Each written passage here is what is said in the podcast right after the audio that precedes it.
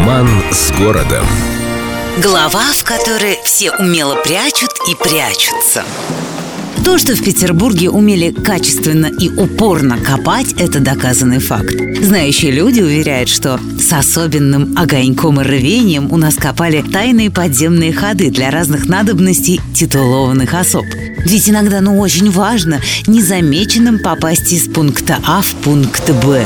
А папарацци ни тогда, ни сейчас не дремали. Эрмитаж, к примеру, по слухам, просто пронизан потайными ходами, дверцами, замаскированными так, что по сию пору работники не в курсе, что перед ними не стена. Ведь каждый новый владелец главной царской резиденции устраивал себе пути отступления по мере своей испорченности. Рядом с библиотекой Екатерины II имелась незаметная дверца, ведущая в помещение, где складывались всякие ценные вещицы для будущей коллекции Эрмитажа. К покоям Александра II вел тайный ход с улицы. Хитрый император раздавал ключи неким дамам в темных одеждах, чтоб те заходили на чашечку чая. Пару раз, еще задолго до женитьбы к его величеству, поболтать забегала его вторая супруга, княжна Екатерина Долгорукова. Также рассказывают, что в Юсуповском дворце при реставрации изумленные рабочие нашли тайную комнату, посреди которой стоял гроб с мумией, одетой в гвардейский мундир. Поговаривают, что мумия эта в прошлом была вполне себе гвардейским офицером, возлюбленным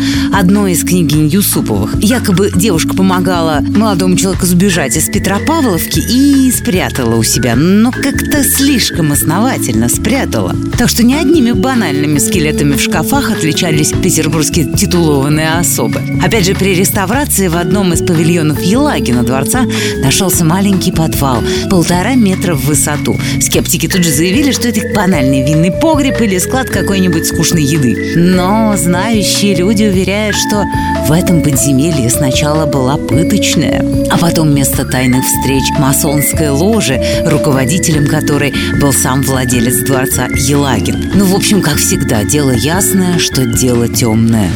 С любовью к Петербургу. Эльдо радио.